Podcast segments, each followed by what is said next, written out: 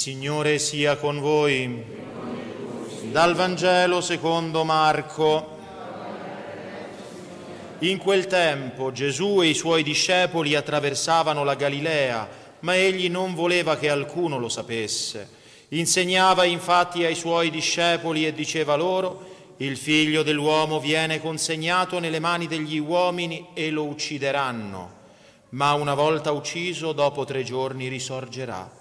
Essi però non capivano queste parole e avevano timore di interrogarlo. Giunsero a Cafarnao. Quando fu in casa chiese loro: «Di che cosa stavate discutendo per la strada?» Ed essi tacevano. Per la strada infatti avevano discusso tra loro chi fosse più grande. Seduto si chiamò i dodici e disse loro: «Se uno vuole essere il primo, sia l'ultimo di tutti e il servitore di tutti».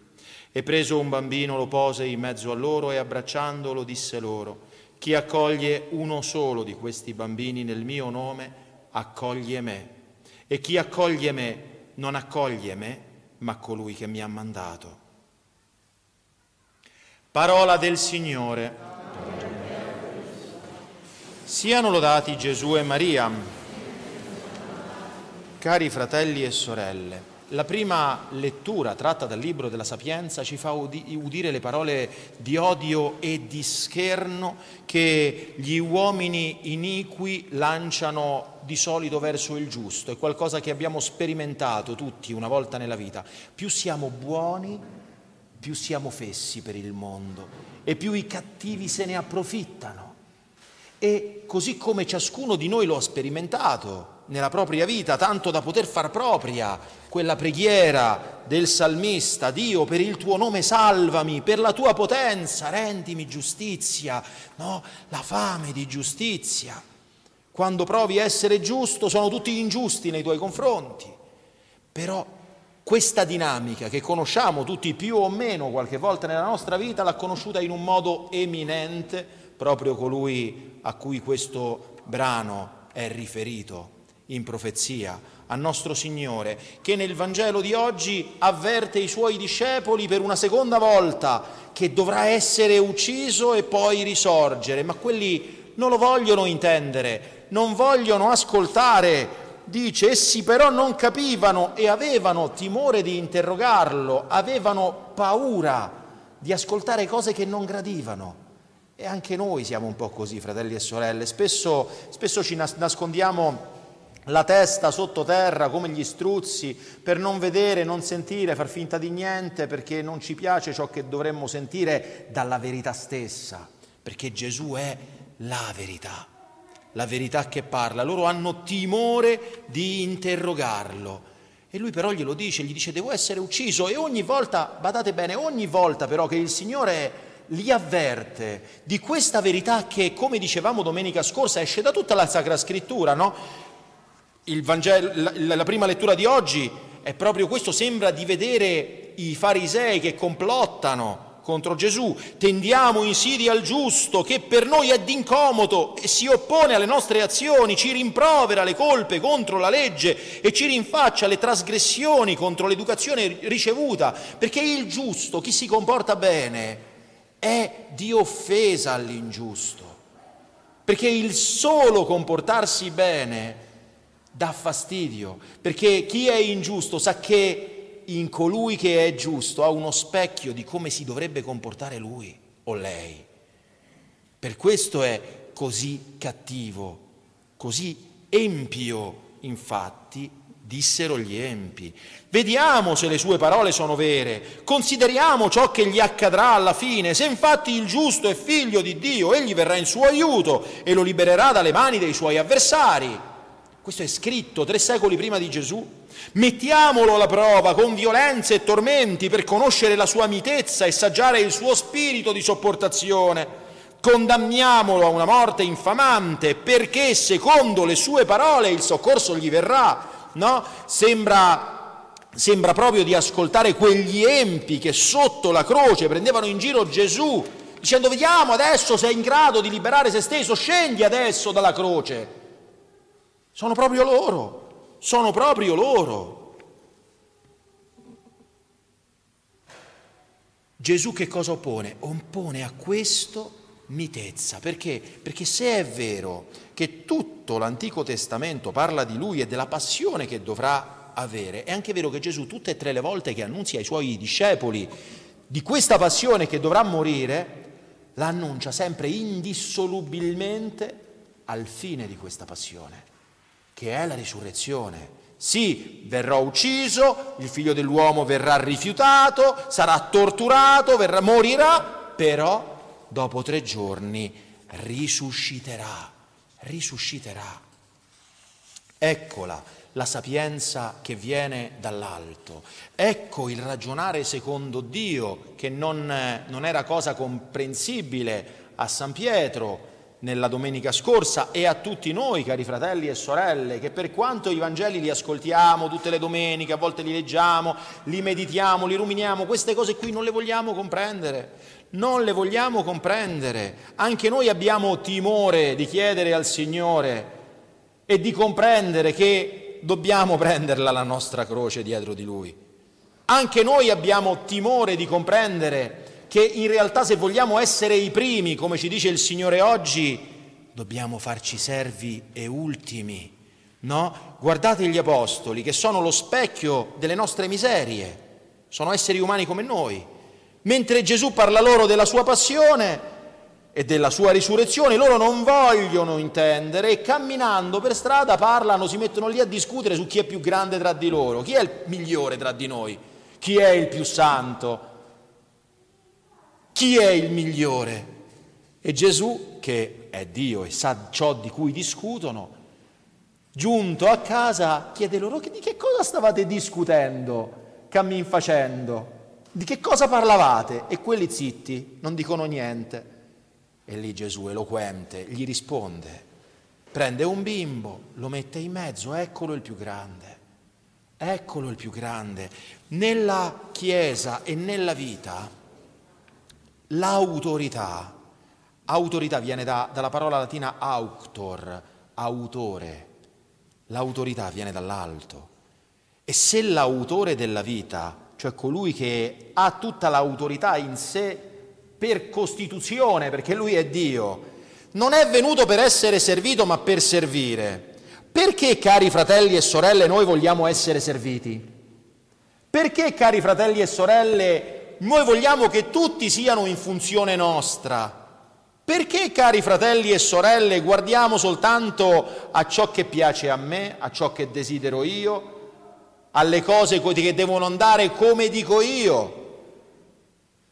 Se io sono venuto per servire e non per essere servito, non sono io a dover proiettare sul Signore la mia volontà e dispiacermi quando il Signore non le manda le cose come vorrei io.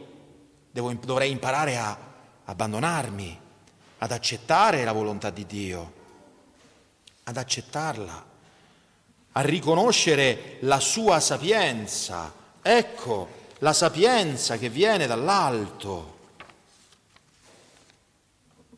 È questa, dalla lettera di San Giacomo Apostolo. Anzitutto è pura, poi pacifica. Allora, primo, siamo puri? Siamo pacifici? Miti? Arrendevoli? Pieni di misericordia? Imparziali, sinceri? Questa è la sapienza che viene dall'alto. È la sapienza, è la sapienza divina, quella sapienza che Gesù stesso ha incarnato, perché questo che stiamo leggendo è Gesù, no? Puro, pacifico, mite, arrendevole, pieno di misericordia e di buoni frutti, imparziale e sincero. Ma se noi che siamo cristiani e ci fregiamo del nome di Cristo non possiamo riconoscerci in questo, ma che cristiani siamo, mi domando? Che cristiani siamo? Noi che dovremmo, secondo San Paolo, rivestirci degli stessi sentimenti che furono di Cristo, e in quanto cristiani ci fregiamo del suo nome e ne siamo, per così dire, ne dovremmo essere le casse di risonanza nel mondo, dovremmo esserne i testimoni. Mi sarete testimoni, martiri, testimoni, ma che, testi- che razza di testimoni siamo? Se in effetti tutte queste belle cose che sono della sapienza che viene dall'alto in noi non trovano, non trovano dimora.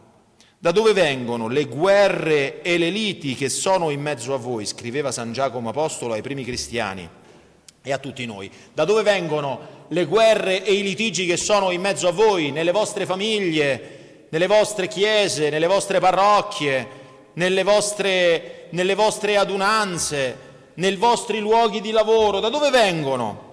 Non vengono forse dalle vostre passioni che fanno guerra nelle vostre membra? Non dalle passioni degli altri.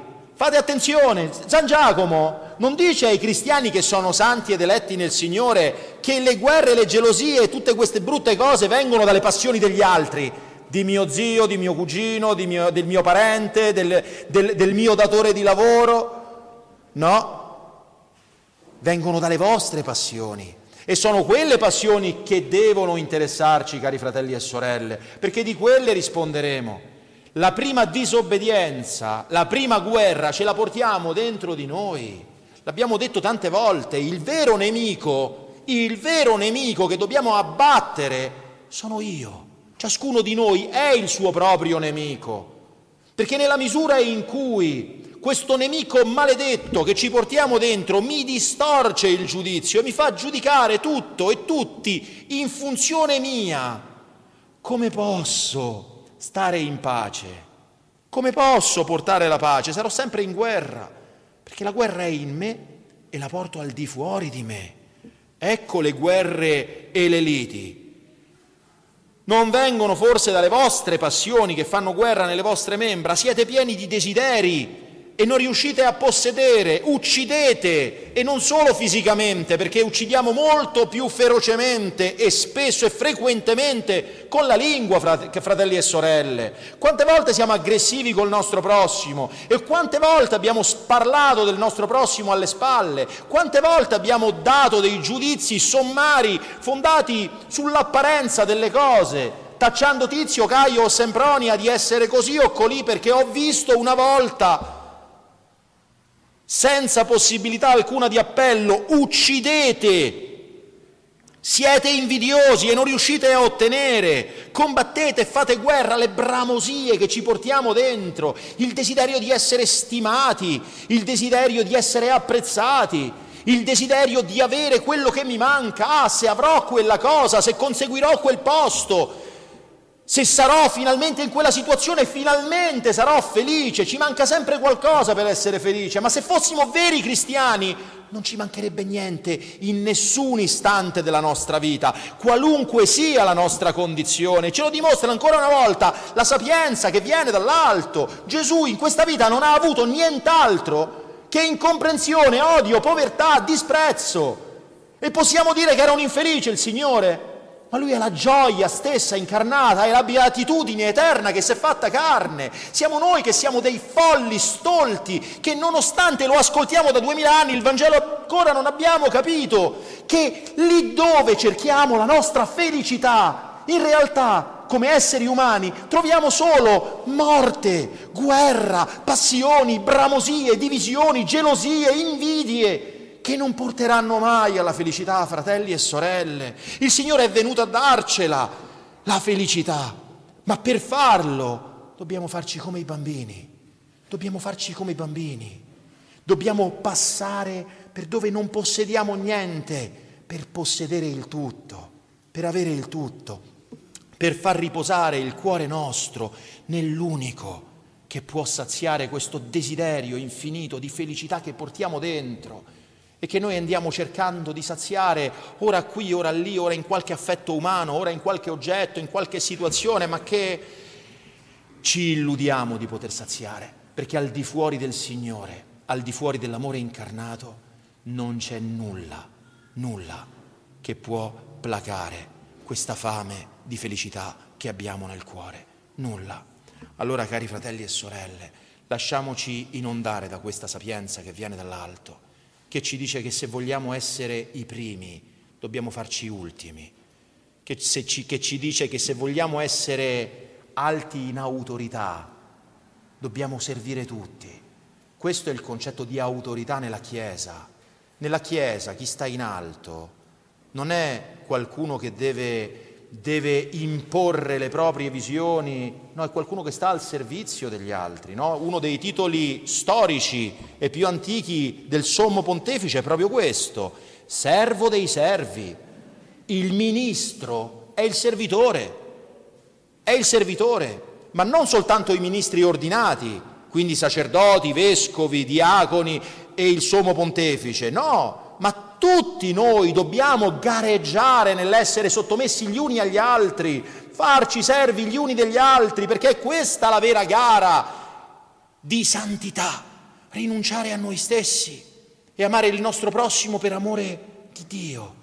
Così saremo primi, così giungeremo al traguardo di questa battaglia che stiamo conducendo nella nostra vita e saremo veramente vittoriosi, perché avremo vinto la nostra esistenza e il paradiso se vinceremo noi stessi, con quelle bramosie, desideri disordinati, con quelle passioni che ci fanno guerra di dentro e che si oppongono allo spirito del Signore, spirito di pace, di purezza, di mitezza, di arrendevolezza, di misericordia, di buoni frutti, di imparzialità, di sincerità, di giustizia.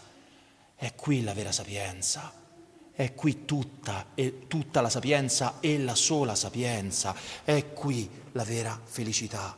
Non solo, cari fratelli e sorelle, ve lo assicuro, in questa vita, perché chi vive con questi sentimenti e cercando questi frutti è già felice qui, qualunque cosa gli accada, non solo qui, ma soprattutto questo ci aiuterà a conseguire quello stato che non potremo perdere mai più. Finché siamo qui, finché siamo qui c'è sempre l'occasione di cadere, di inciampare, di perdere queste, queste disposizioni, perché siamo fallibili, siamo esseri umani. L'importante è che ci alziamo, ci riconosciamo miserevoli per quello che siamo, non ci, non ci, non ci facciamo prendere dallo sconforto e, cominciamo, e continuiamo ad andare avanti cercando questo, proprio questo.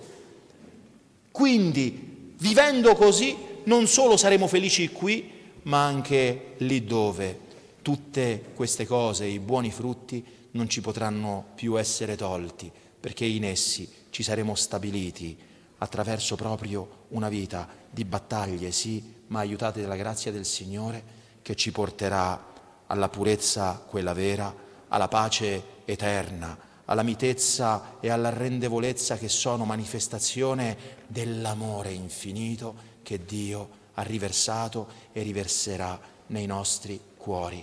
Amore infinito che è davvero tutto ciò che il nostro cuore davvero desidera e tutto ciò in cui il nostro cuore potrà veramente riposare.